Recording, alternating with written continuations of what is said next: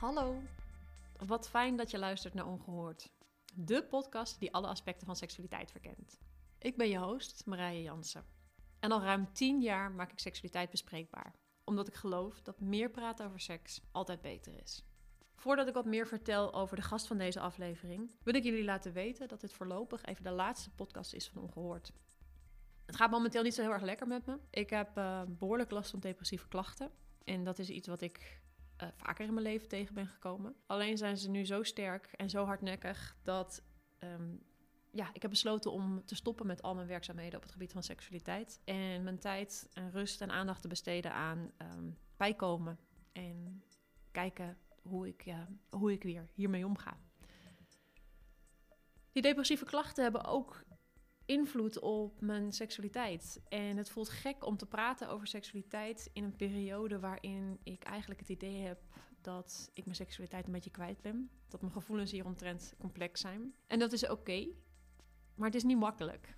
En um, ja, het is best, ja, het is soms verwarrend om al van die dingen te horen van andere mensen en te praten hierover en het zelf gewoon eigenlijk niet zo goed te weten.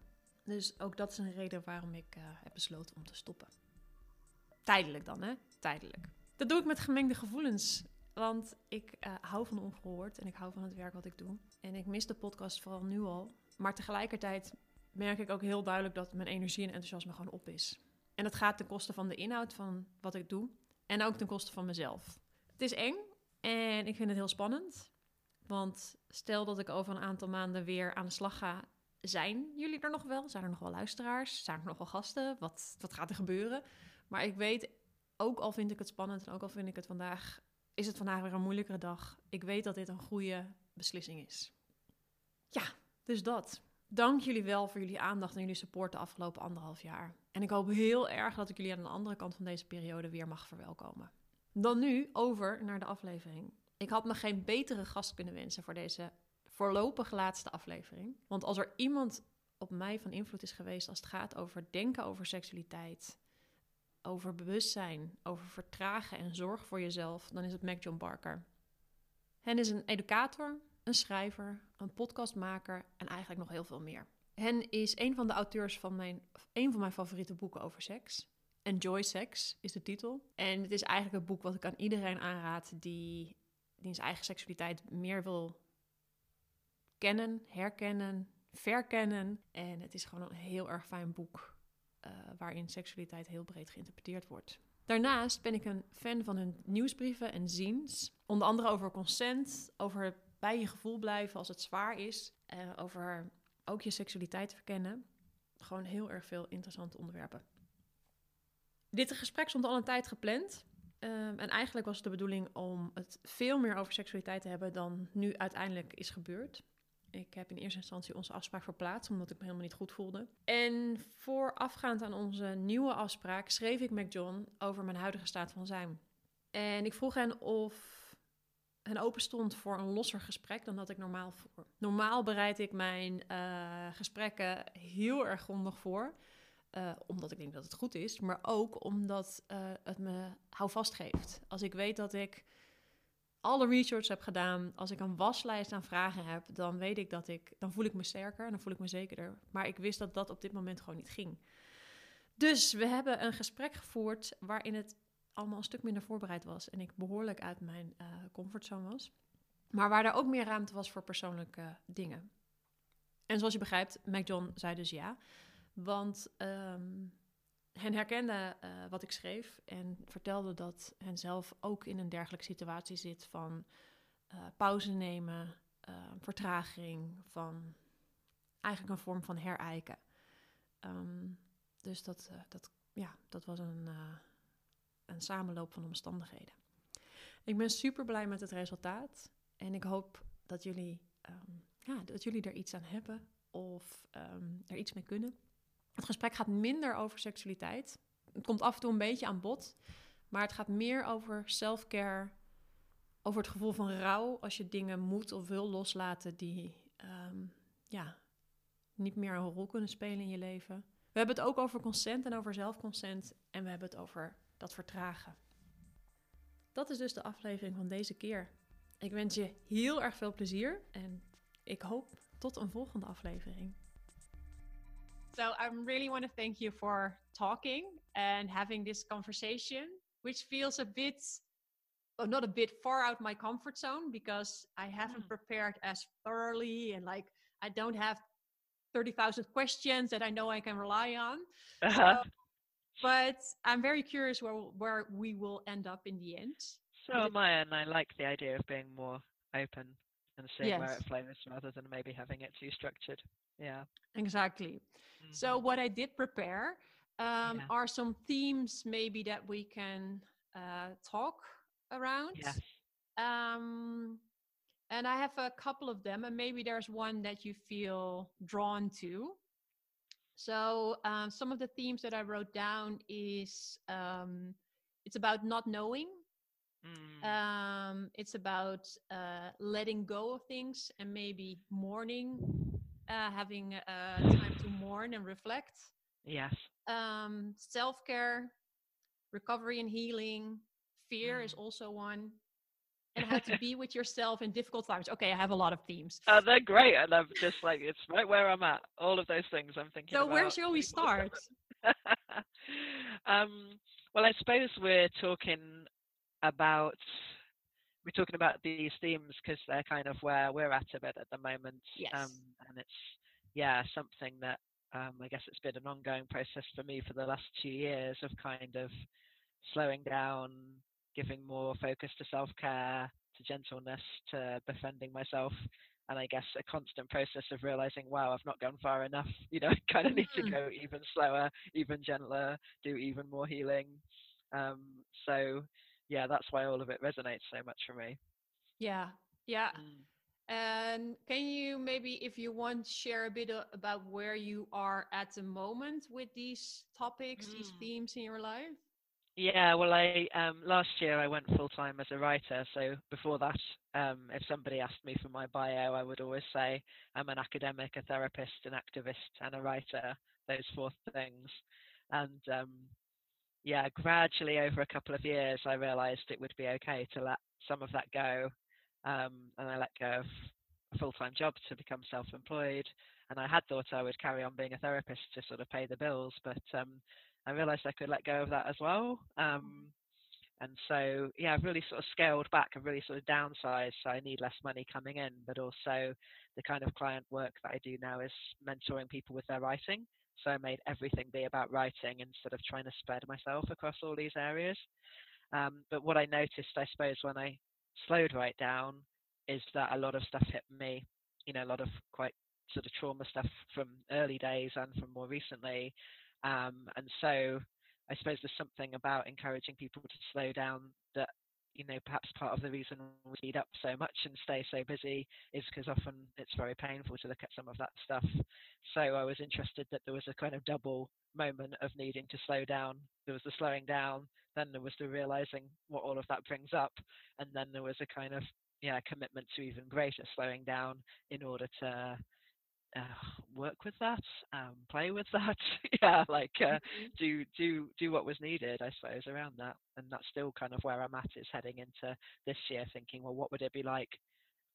Not even not even to have a book project this year, you know, to really focus on uh, therapeutic spiritual practice as the main thing. Um, yeah.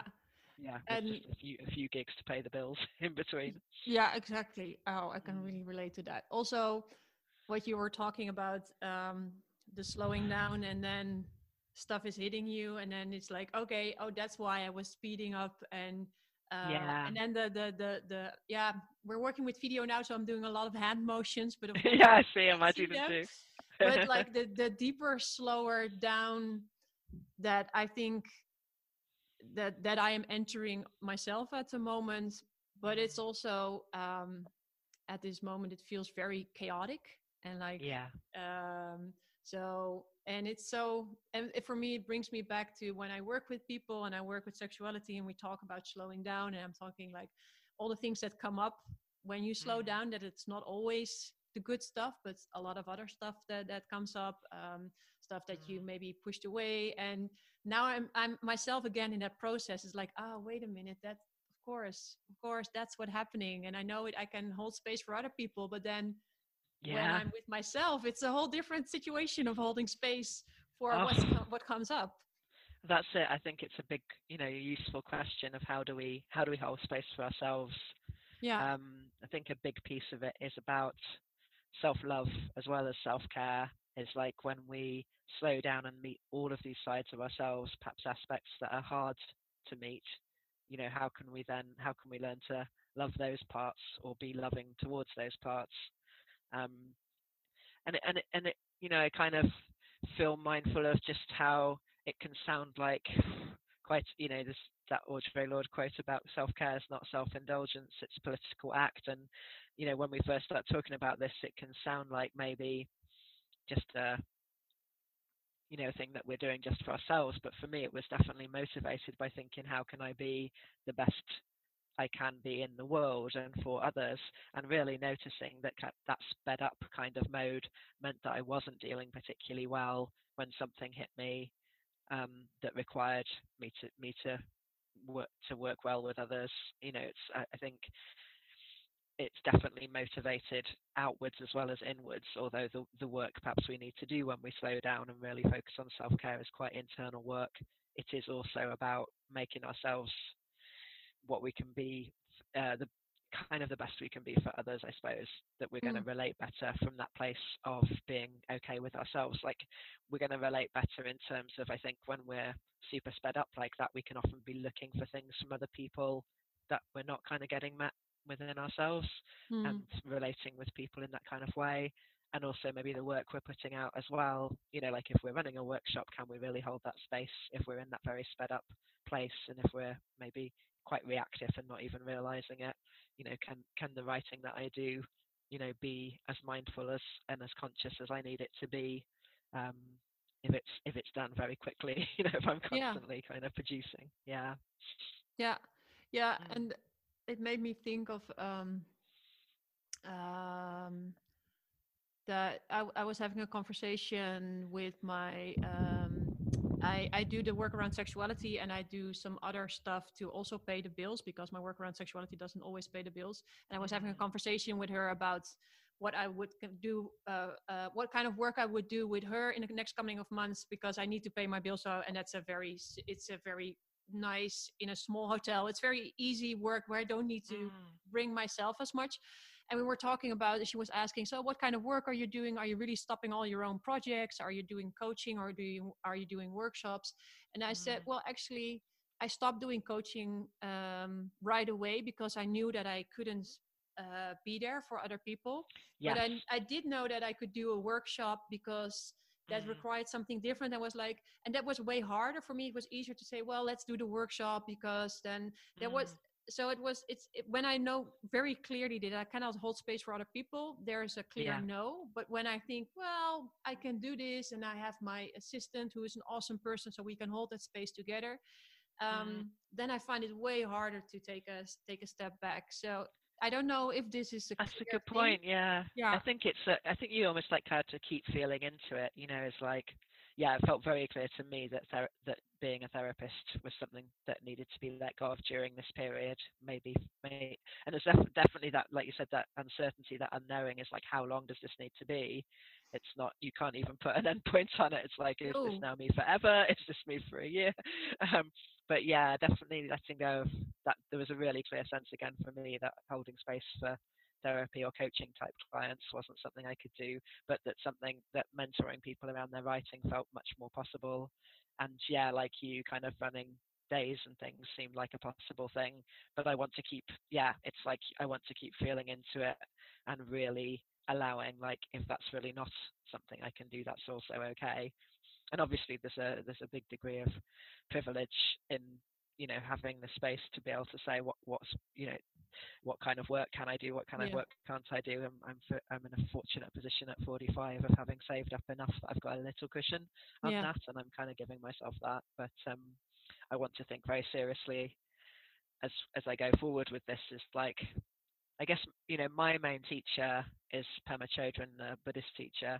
Um, I get a lot of stuff from her, and I suppose Mm. she spends probably most of her time on retreat and doing spiritual practice, and maybe puts out sort of one thing, a book or an audio every year from that you know she has that much kind of self care and spiritual practice in her life, and I'm going to be a bit less than that. But I'm, I do have the luxury of having a lot of time for it, and I really need it. And it's like, but then how do we talk to folks who don't have that kind of space and time in their life? That's something I want to keep thinking about because obviously not everybody has that potential at all. And so Yeah. how do, how do they then do this kind of work if it's also just as needed for, for them? And what are your ideas around that? I'm still finding my way with it. Um, I guess thinking a lot about rhythms and rituals for a start. Like that's certainly been a go-to for me. Is like even at times when I've had to do nine to five, what can I put in place at the beginnings and ends of days? What kind of potential for small on-the-spot practices might there be through a day like that? Um, but also I'm thinking a lot about systems and structures of support. Um, like yeah what kind of systems and structures can we build around us to support us in this work so i don't think we can do self-care in this very individualized kind of western capitalist way like you know that's just it's still using those same problematic ways of and of course self-care often gets turned into that into a self-improvement project or something Exactly. Yeah. um, so yeah, I guess it's for everyone to keep thinking like how how possible are some of these things even to do if you're working in a an organization which encourages overproductivity and encourages perfectionism and doesn't allow for anyone to be imperfect and you know where there's a lot of shame maybe even bullying. Like i think um it's not there's not an easy answer to some of those questions. It's something for everyone to keep thinking about. So i guess i'm quite interested in also alternative ways of living and working and relating because to some extent i'm not sure how possible it is even in a in a regular nine to five job or something um, but it's it's kind of both and it's like looking at the radical alternatives but also looking at what people can do within Yeah.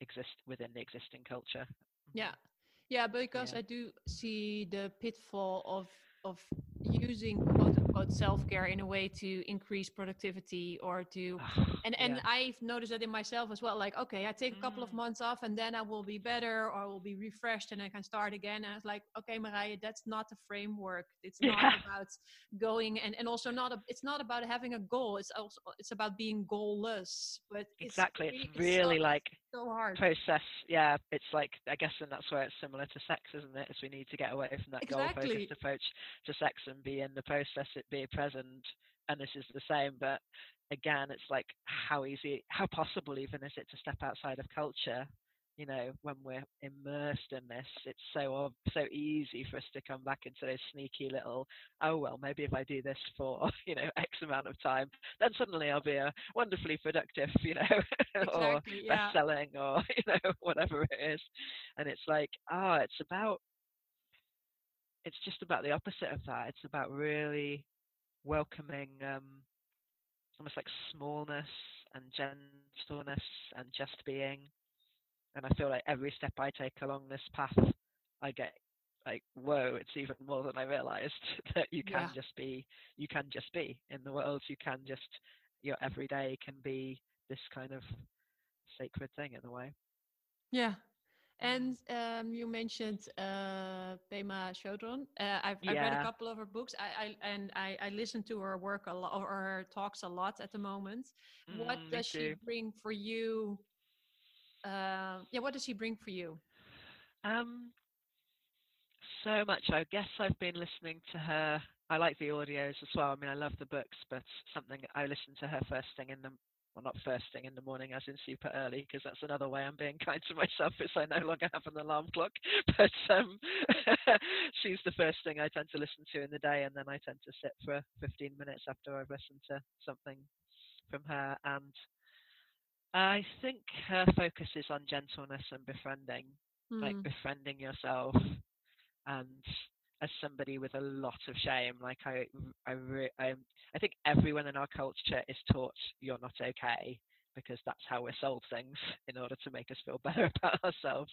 Um but i definitely had um the kind of childhood where i got a very strong message that i was beyond not okay like unacceptable a lot of shame.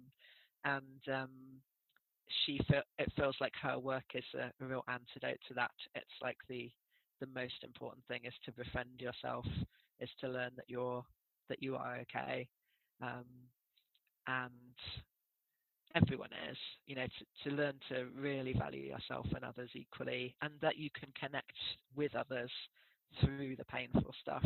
Like the more you can be with your feelings, the more able you are to connect with others and have intimacy. Um, so, so yeah, I think that's a vital practice because as as long as we're kind of steeped in shame, it can be so hard to relate to others because you're just so tempted to put the mask on, or if somebody does criticize you, it can completely um, devastate you in such a way that you can't then deal with the situation very well. So I think yeah, the biggest thing is about kind of addressing shame and learning to be my be my own friend. yeah. Mm. Yeah, and that's um, at least for me, that's still uh, a hard one. I think shame is such an oh, it's such a f- overwhelming, powerful uh, feeling. Yeah, Yeah, yeah. That Yeah. already the fear of shame. At least that's, for example, what I noticed with. Uh, I loved making the podcast, and in a way, I still do. I I, Mm. I, I love having these conversations and having the possibility to talk to people. But I I noticed that the shame, the fear of the shame that somebody would say, "Oh, Marije, this is a horrible thing," or "How could you say those things? How could you pronounce it?" And and I and I feel ashamed of of sharing this because it feels like so silly. Like Marije, come on, you should. And then there's this spiral of Mm. shame and shame. I know. and it's yes. so like, oh my god, it's so overwhelming. uh, But it's and it just drags you out of everything. It's it makes you want to give up. I mean, I had something Yeah. hit, you know, I had someone hit in the new year, you know, a couple of things actually that put me in that place. And like, honestly, as soon as I was in that shame place, I was like, give up everything. Mm. It's not worth it. Like, this feeling is so intolerable that, you know, almost it would be worth giving up all the things that are so meaningful to me, my work, and also all relationships with other people, because of course Yeah. they're, they are dangerous. it's like, you know, really like go live in a cave somewhere because this feeling is not worth it. Um, and I think uh, the most recent thing I was listening to from Pema was a retreat called Smile at Fear. And it is that it's all about the fear, and the fear is of that shame. And she says we tend to respond to it in two ways. One is to speed up, and one is to give up effectively. yeah, And I really felt myself go from that, okay, I've spent so much time speeding up in response to the shame, and that has kind of kept it at bay. Now I've slowed down, I've met the shame and sat in it, and it's awful. And there's a real, yeah, you can really feel that temptation to give up. And I suppose it's about finding that middle way, which is putting enough enough space and enough enough gentleness and friendship towards yourself around it that you can tolerate it and kind of learn to be with it. Um, I'm definitely not there yet, but I Mm. think that's that's like my mission. So it does involve slowing down. It does involve, it, but I think the slowing down is very different to the giving up. You know, it's not about saying, "Oh, I'm not going to do any of these things because it's too dangerous."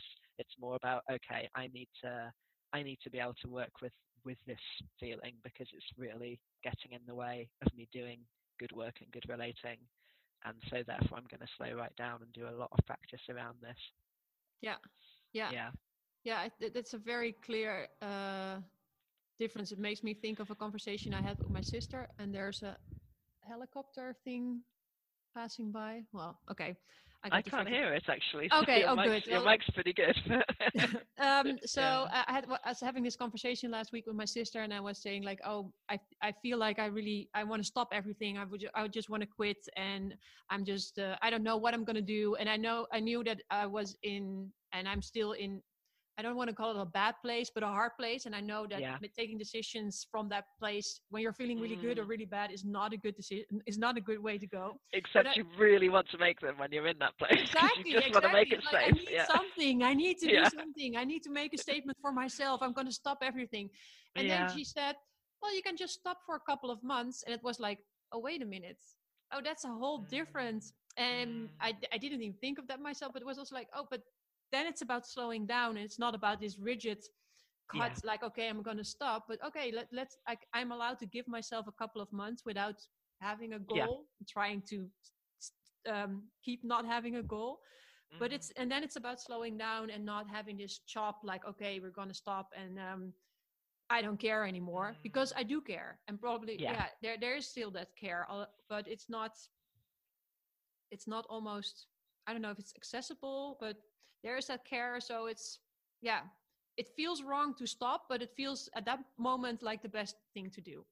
Yeah, exactly. And it's sort of like, yeah, like how you're saying, it's not the complete, like making that massive decision in that place of uh, the place of fear and shame. That's what Pema says about fear as well. She was like, you kind of you want to dance with fear and listen to Mm. fear, but not like immediately act on it. So it's it's all that middle way. It's not don't repress it and don't act on it, but sort of learn to be with it, which is the hardest thing to do because you know we've mostly been really taught that these feelings hit it means something's wrong and we've got to make a massive change. Yeah. but actually we yeah we need to take the time. And doesn't mean the answer might you know the answer might be eventually oh we are going to live our life quite a radically different way but we're not making that that decision in a snap judgment kind of way. We're giving it the time that it we're honoring it in a way. Yeah, yeah.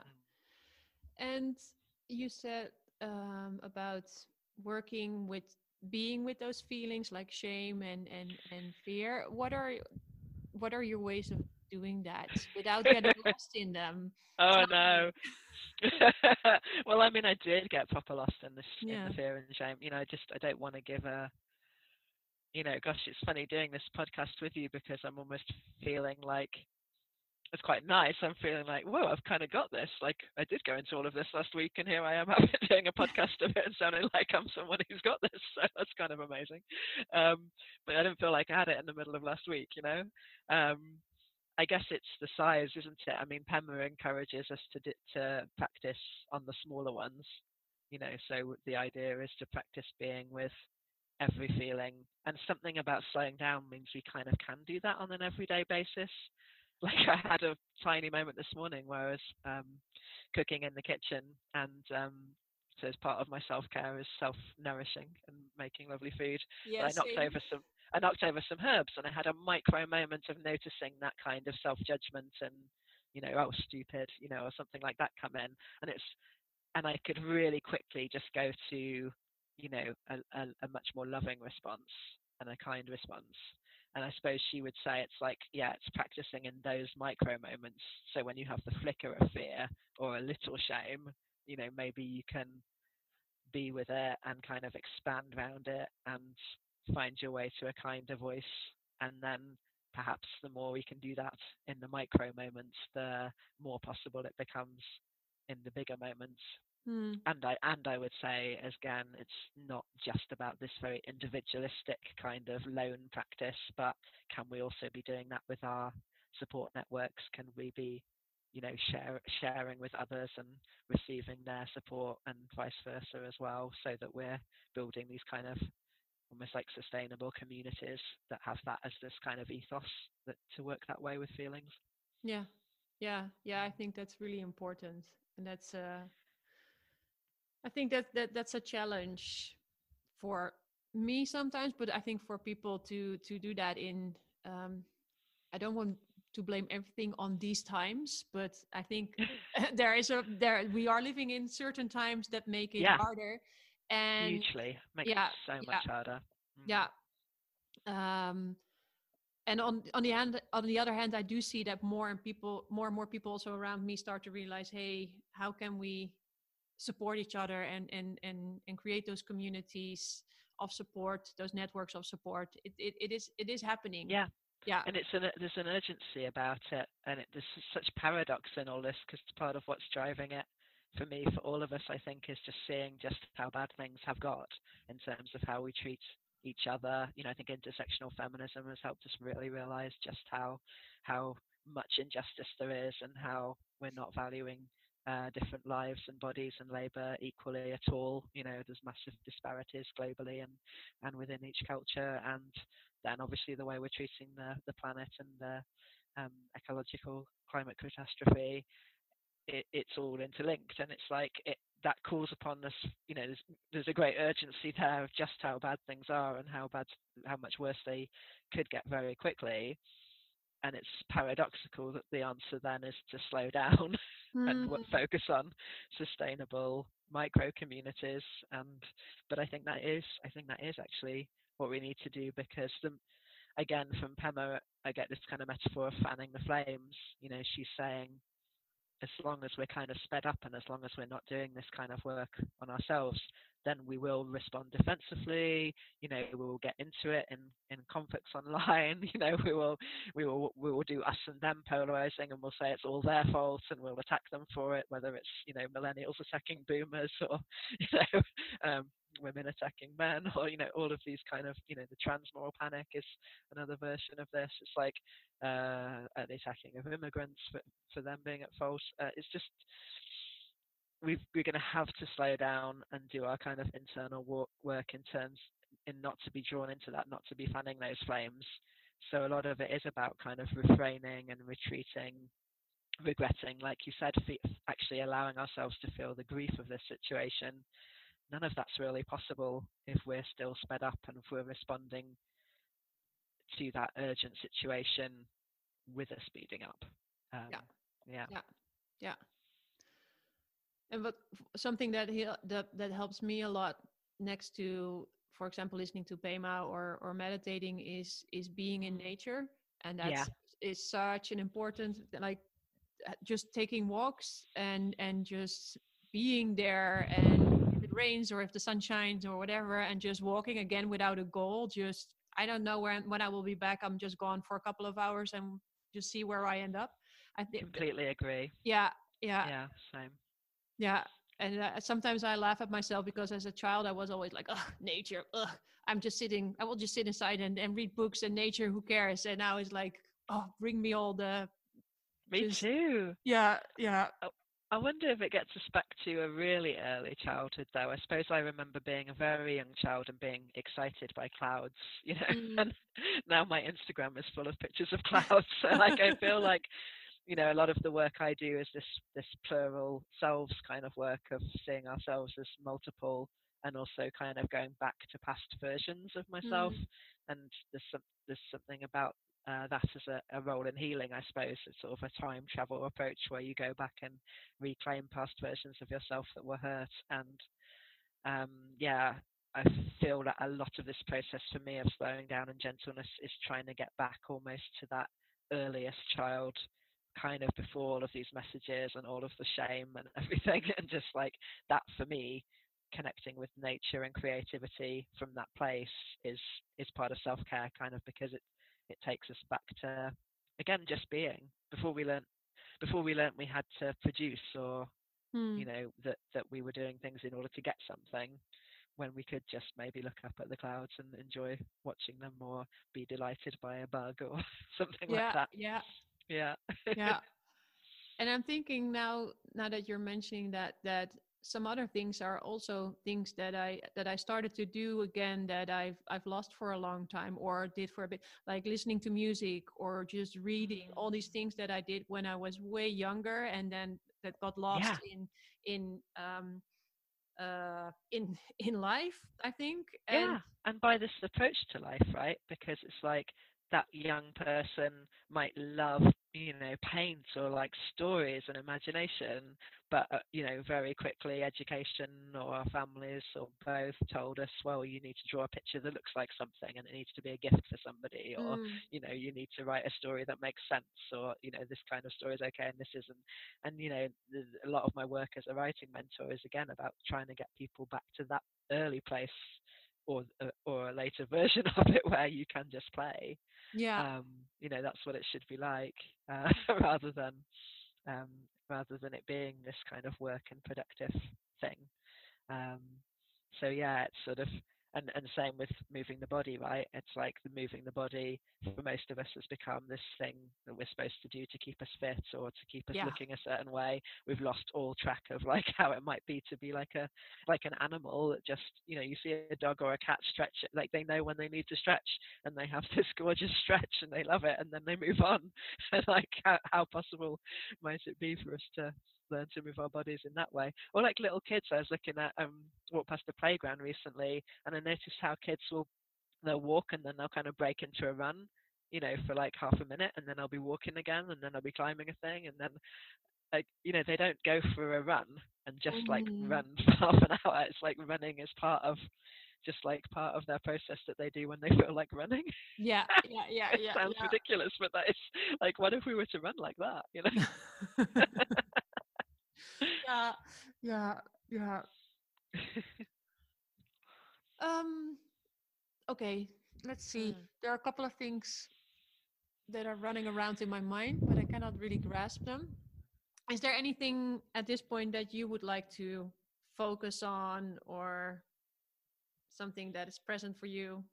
Mm.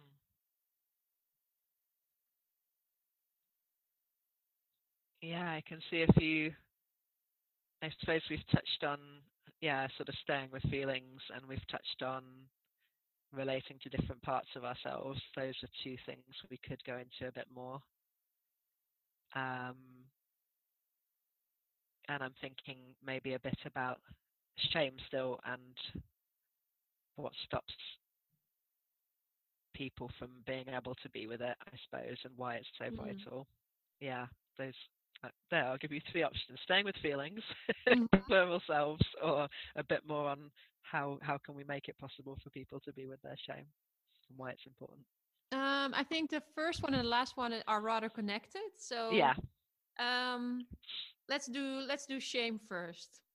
yeah, yeah. So, I mean, I've just been thinking a lot about how is it at the heart of so much of these conflicts, I suppose, peop- that people are so scared of seeing something in themselves, and particularly, I think a lot about people being very frightened to know that they might be the oppressor in some Mm. ways or the abuser in some ways. Mm. Um, so I've, I've thought a lot about that drama triangle. Have you come Yeah. across that? The Karpman triangle. You know, so it's like the we're all in victim or persecutor or rescuer, and Yeah. we kind of go around this triangle, and it's used really for romantic relationships. I think mostly the kind of idea that we might get caught in that triangle. That if you try and rescue someone, then they'll start off in victim, but then they'll end up being pretty resentful and maybe persecuting you, and then you'll end up in victim, and you'll kind of go around this this triangle but I was thinking of it more like we all occupy all of those positions. And I think that a lot of what's going on at the moment in terms of kind of culture, you know, popular culture conflicts is how hard it is for people to sit with the fact that they've been both victim and persecutor really Mm. it's like like the me too movement you know i think that really encourages people to be like oh god yeah i'm a survivor You're like suddenly i can recognize myself in some of these things that happened to me that maybe i dismissed you know as actually being rape or sexual assault or you know it's kind of expanding out now to more covering emotionally abusive scenarios as well and people are beginning to see that and it's incredibly hard to sit with that and then deal with the trauma that comes of recognizing yourself as a survivor. I've definitely had that kind of experience. And then it also calls upon us to be, but have I perpetrated? Yeah. You know, have I have I always treated people consensually? Well, no, because No, we live in this massively non-consensual culture. So even if we haven't, you know, perpetrated an obvious like sexual consent violation, we've probably engaged with sex that definitely wasn't completely consensual as we might understand consent nowadays. And certainly, you know, if we take it out of sex, we'll have engaged so much with people in non-consensual ways, like trying to make us something, make them into something for us, um, trying to get something from them. So I think we're asking people to do this massive task of like sitting with their survive, survivor and sitting with their perpetrator and then when we're talking more about things like you know gender and race and class we're also asking people to sit with their them their their areas where they're marginalized and have been oppressed but also the areas where they've been the oppressor and again we're all going to be on both sides of those um, dynamics so i think that's the big ask and of course both of those things are just they can go straight to shame you know Mm. in a in a in a culture that you know is steeped in rape culture you know recognizing our survivorhood takes us straight to like victim blame which is one form of shame Yeah. and certainly in a world that says you must be the good guy and never the bad guy and actually you know casts out the bad guys and you know cancel culture and public shaming you know the thought of actually recognizing you know I was the oppressor in this scenario or I was the abuser in this scenario is incredibly painful. Like I just don't think we can underestimate how hard that is. So I think that that's why I think it's such important work that we that everyone needs to be doing. But I think we need a lot more culturally to enable people to do it, like Yeah. a lot more tools, a lot more. This is how you actually go about it. Yeah, yeah. That that makes me think of um I was planning to do a series on consent, also for the podcast called Consent Conversations, and I was looking into transformative justice as well. Yeah. it make, it, it, there are a lot of things that really resonates from the research that I did about transformative justice, and also the thing that you said previously already about um, uh, you practicing being with difficult feelings on a very uh, minor scale. Um, with the with the the, the cooking that the, the example that you gave about okay Mm. I, I feel judgment and um um I was looking at a video I'll put it in the show notes about transformative justice and it was about ac- accountability and people Yes. were talking about how we practice accountability and that this is also something that we can practice every day just with s- small things to, to let us know how it Yeah. feels to be accountable and not not until that big thing that something happens and then shame will will will uh, wash over you and Totally. Yeah. Totally. I completely agree. I've been reading it um, on transformative justice as well with my own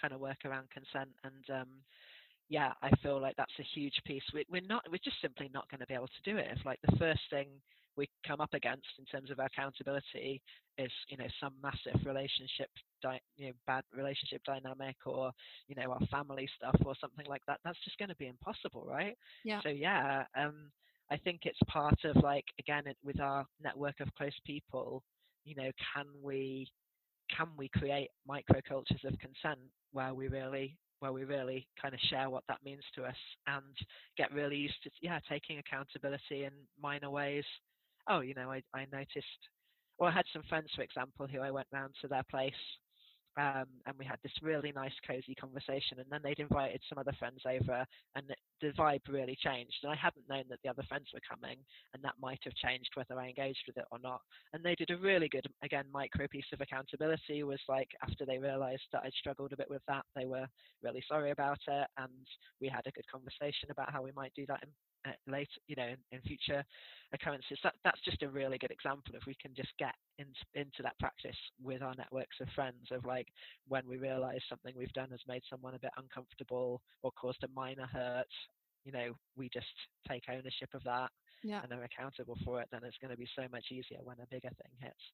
Yeah and also Yeah. the i think the realization and also i think what helps with the, starting with smaller things is that it this is a learning process and what i noticed is that that we all and and at least uh, I, I will talk for myself is that i have this idea that okay i know about this so i should be perfect and i should do it all perfectly um and otherwise it's wrong and and i notice a fear sometimes with people that come to my consent workshops that i have to do it right because otherwise i'm a perpetrator or otherwise i will be hurting Mm.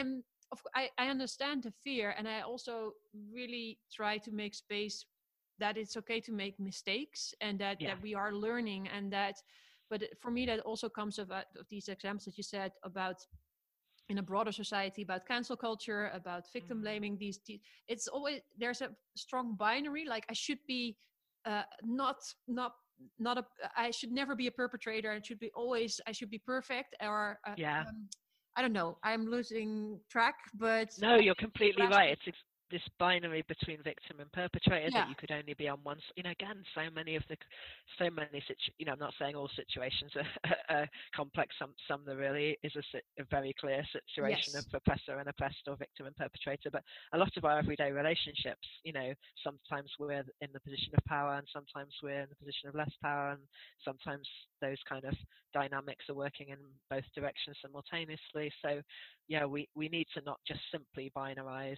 always victim perpetrator and similarly that good bad, you know, um, and it's such a there's such a there's so many double binds in play because in a sense there is that sense of well better to be the victim and the perpetrator, but also we live in this massive culture of victim blame. So as soon as you do occupy the victim position, you're kind of doubting yourself and questioning yourself, and also we're in a situation where if you're ever seen as the perpetrator, the thing to do is to completely defend against that. Oh no, I couldn't possibly. Like we're seeing that in Britain at the moment. Like uh, a few people have dared to suggest that Britain might be racist, mm. you know, in, in, popular culture, and um, you know the response back against that has been as if it's far worse, you know, to be accused of being racist than it is to actually be the victim of racism. Yeah, yeah. You know, it's um, um, so there's there's almost this idea of like you just can't ever call someone the bad guy like that's the worst thing possible.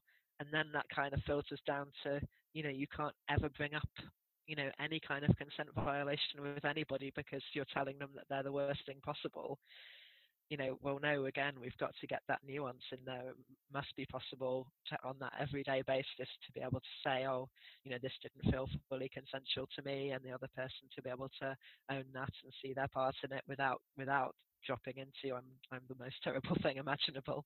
And especially those work in, in consent, right? Like we're the ones who most know how impossible pure you know perfect consent is yeah, in a exactly. really non-consensual world. Yeah. Yeah. Yeah. Yeah. Yeah yeah and that's always something that i uh, there's always a point especially if i work longer with people that people start to realize hey consent is not just about sex but we live in a non-consensual world and that that yeah. that's it draw the the the the, the cent drops the money i don't know there's a yeah the penny drops is penny drops thank you. yeah yeah yeah. And uh and i feel uh, it's always like it's, it's always painful i feel like shit mm but on the other hand i always make sure like hey and we are the, like we are the pioneers trying to yeah. change that so and really emphasizing like it's so brave to do this because it's complex matter and we live in this very non-consensual world where yeah. consent will be challenged and and you will be crossing somebody's boundaries and somebody will cross your boundaries and and yeah. and it's taken for granted because that's the world we live in um not that the I habits we've that. learned yeah the yeah. habits we've learned from the youngest age of yeah. when we were made to you know hug a person or we were made to eat food that we didn't want to and as soon as we hit the education system you know this is why i have such issues with the education system is certainly uh the the every, the everyday kind of non not paid for education system in the in the UK is one where kids are forced constantly to do things that they don't want to do and they're really taught to treat themselves non-consensually like that's the training. So how could we possibly with a training like that then mm. be treating ourselves and other people consensually? Like it's going to be a job of a lifetime to undo that kind of learning. Yeah. Um, and we can do our best with it but we're going to mess up constantly. Um, and yeah that's that's just a given really. Um, but yeah how can we get to the point where we're noticing that? Where we're again the staying with feelings part helps us i guess to notice that. Une- like the last time i did something that i felt was a really non-consensual practice there was this real uneasiness and i felt myself pushing it down and mm. trying to say no no this is okay because on the surface it was easier to do it in this other way that wasn't very consensual. And then it was like, no, I've got to notice this sense of uneasiness and try and find a different practice um, because that's not. But like you say, it's about really recognizing that that's in every aspect of life. It's in how we socialize. It's in our work lives, and to to r- radically like live consensually involves real big change in everything because it's every little way that we've done everything. Yeah, exactly. Yeah. Yeah, it does require a revolution in that way, like a complete yeah. turnover of everything we do in our society. Yeah. Yeah. Yeah. And probably and, and we can't do it non consensually. You know, no. that's it's a bit like, you know, that the Audre Lorde quote of the master's tools can't dismantle the master's house. Like we can't dismantle non consensual culture with force and with with pushing and with, you know, non consensual ways of being. We can only do it with gentleness and with compassion and with um, trying to create safe enough containers for everybody to do this work.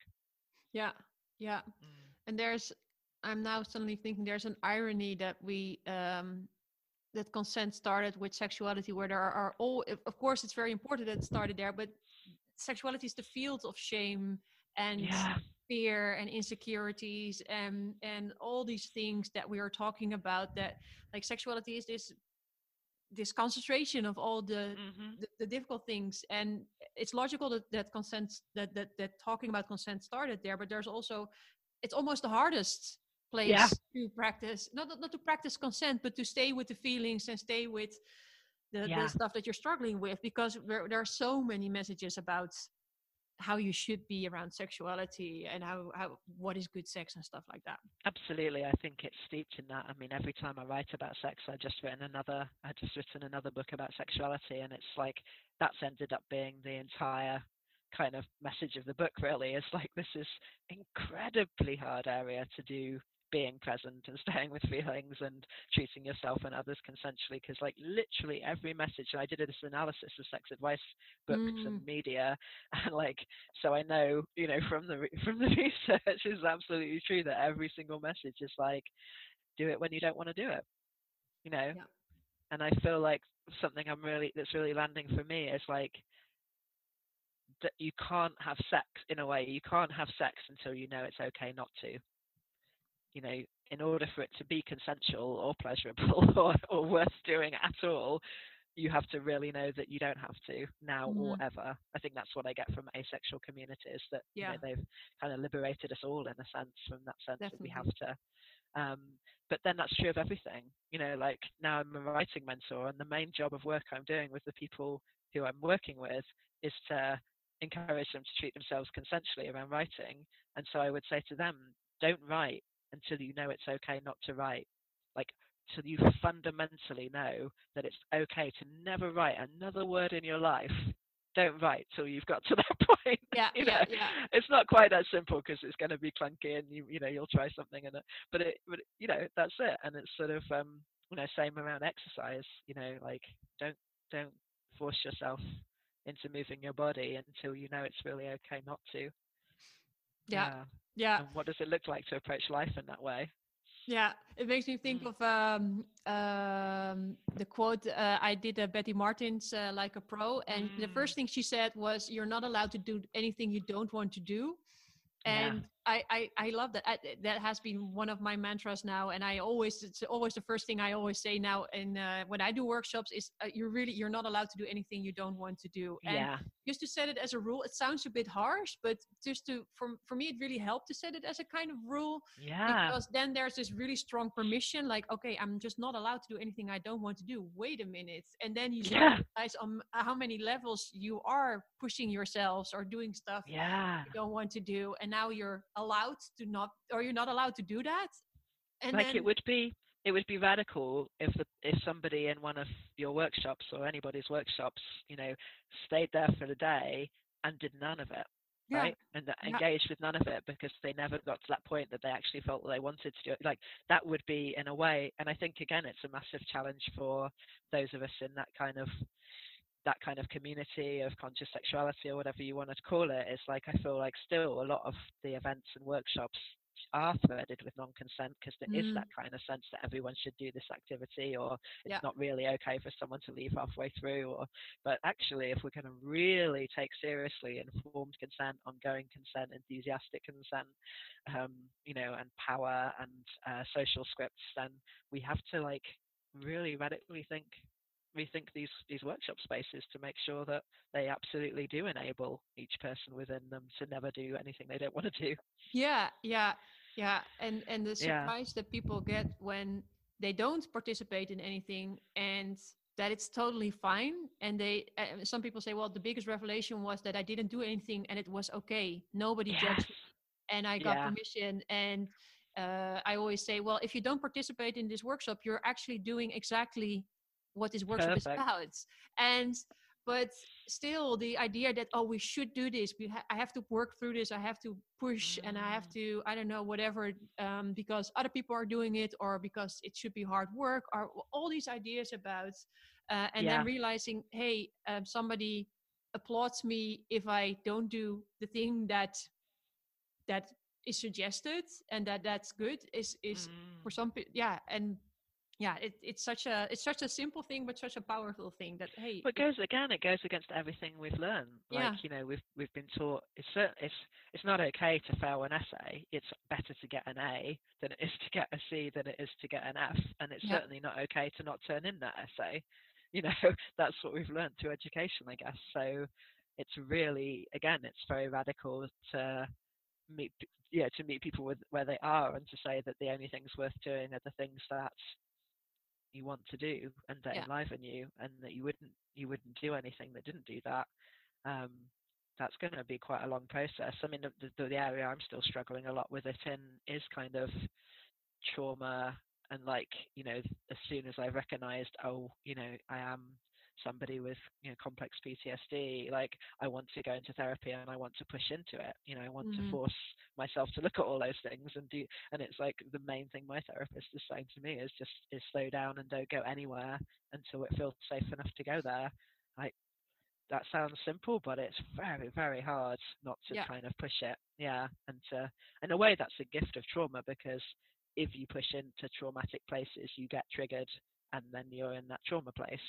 So you can't kind of go to, you can't approach trauma in that way. You have to approach it in a slow way. You have to be safe enough to do that work. And maybe that's, you know, in a sense, it's a gift to force you into, you know, force you into slowing down and, and not Mm, forcing. Yeah. But you, Yeah. you can't deal with it that way. yeah, yeah, that you have to slow down and uh, yeah. yeah, yeah.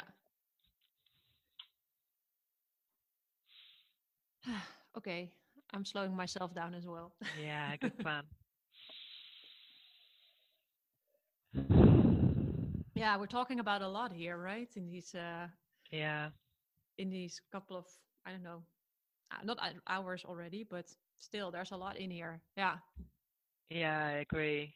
And I I kind of I guess this is what I love. I call it now the ongoing conversation that I think what I find most meaningful in life is having a network of people where we have this conversation and it's like the conversation I'm having with myself in my journal or with my therapist or with my friends and it's this conversation now and it's the one I have with Justin on our own podcast and there's something just incredibly meaningful and beautiful about this ongoing conversation with people that some of whom you meet once, some of you who you see every day, um, also with yourself, um, also with wider communities, maybe on social media, Mm, in workshops. Um, like that feels like an in- incredible thing to have, um, and and that we're doing this work together. That through that conversation we are developing these microcultures and alternative systems. yeah. Yeah. Mm. And you were talking about the podcast and i immediately thought of um i recently listened to the episode about awkwardness awkwardness and Yeah.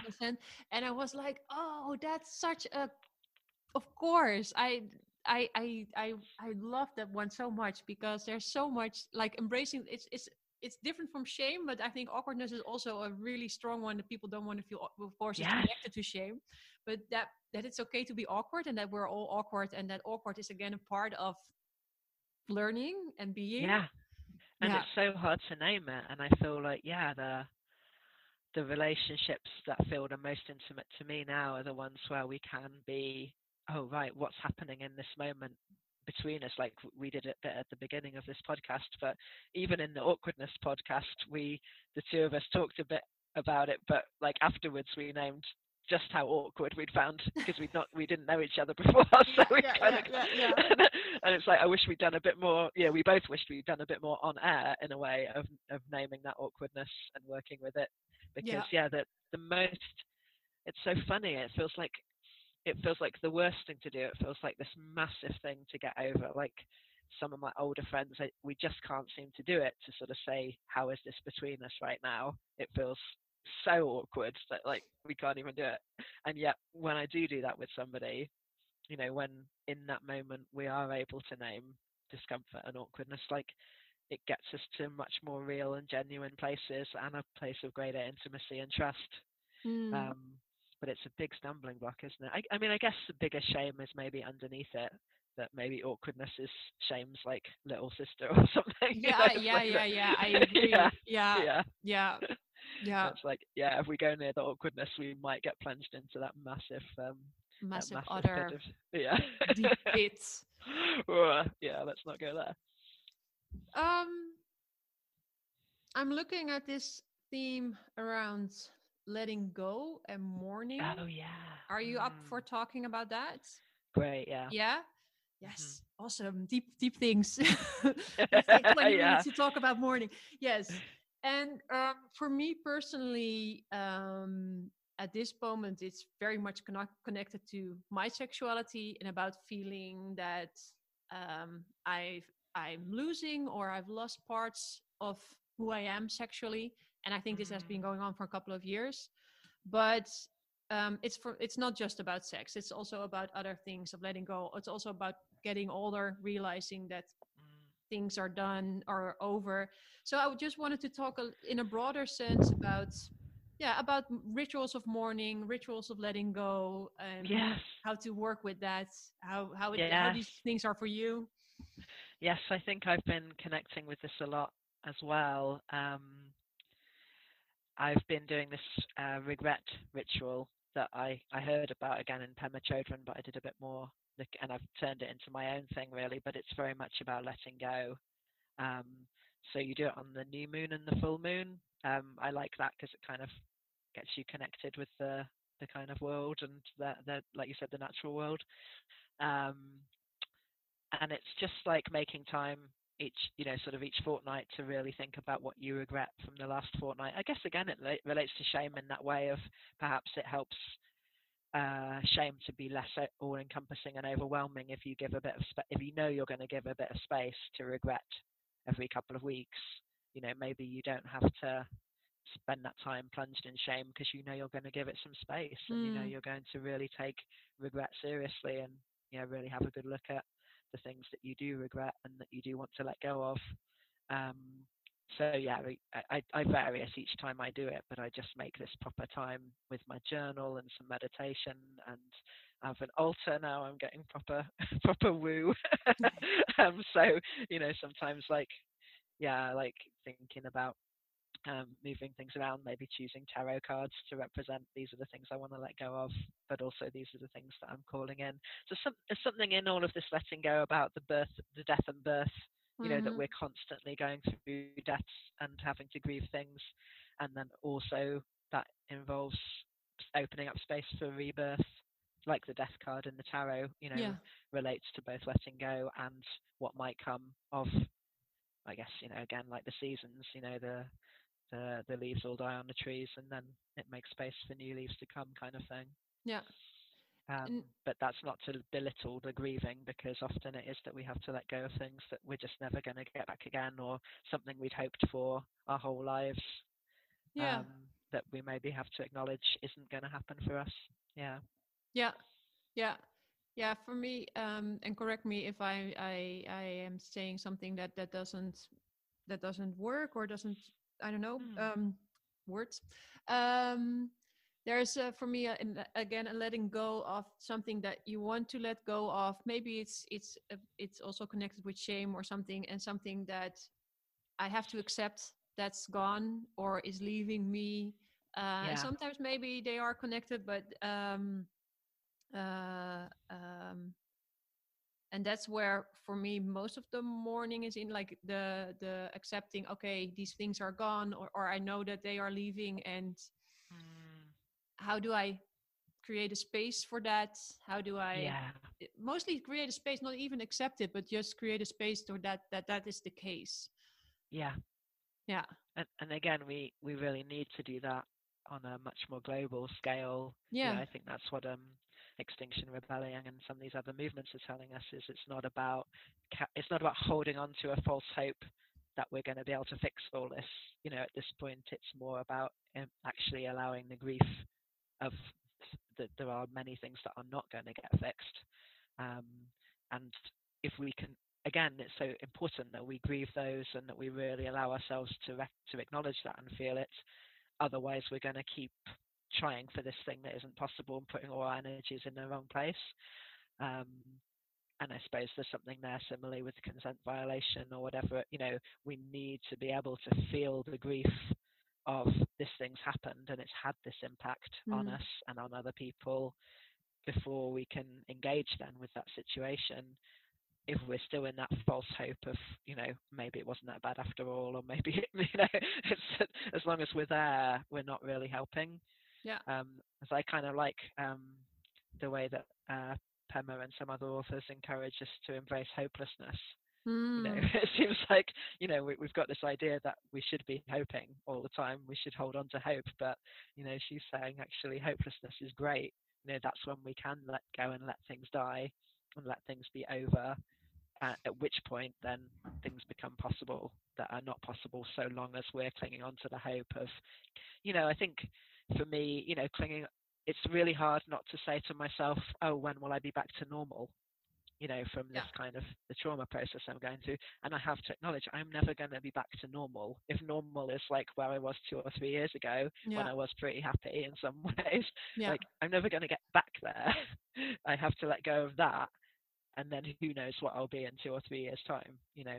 Yeah. But it has to be okay to still be here or to be even in a harder place than here. Yeah. Yeah, yeah, I, I, yeah, I can really see what you mean, or, or and what Pema means with with letting go of or embracing the hopelessness, or Yeah. uh, but it's also like it, it, it is w- once you talk about it, like oh yeah, I get it, but there's also like this, what's uh, hope is all we need. Like that's also a message that we, I think, Yeah. get that we need hope, otherwise we won't get anywhere. Or uh, and I can see where that's coming from, but also embracing the hopelessness as a way of letting go or as a process of letting go i think that's yeah yeah Yeah. I suppose the important thing to say is with all of these things, it's we can get them intellectually. You know, that's that's the first phase Yeah. where we're like, yeah, yeah, that that all makes sense. But the to get to get it in a in a yeah holistic kind of gut, you know, in our body, like to actually do it, that's that's the work of a lifetime, or you know, Buddhists would say life lifetimes plural. Like you're not Mm. even gonna get here in one.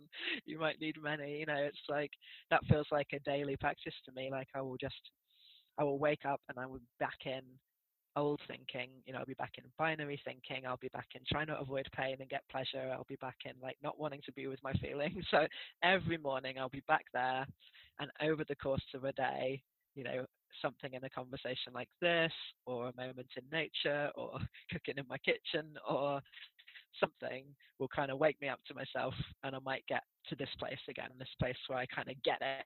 You know, I really get it in this moment. Oh, you know, yes, I understand that complex stuff.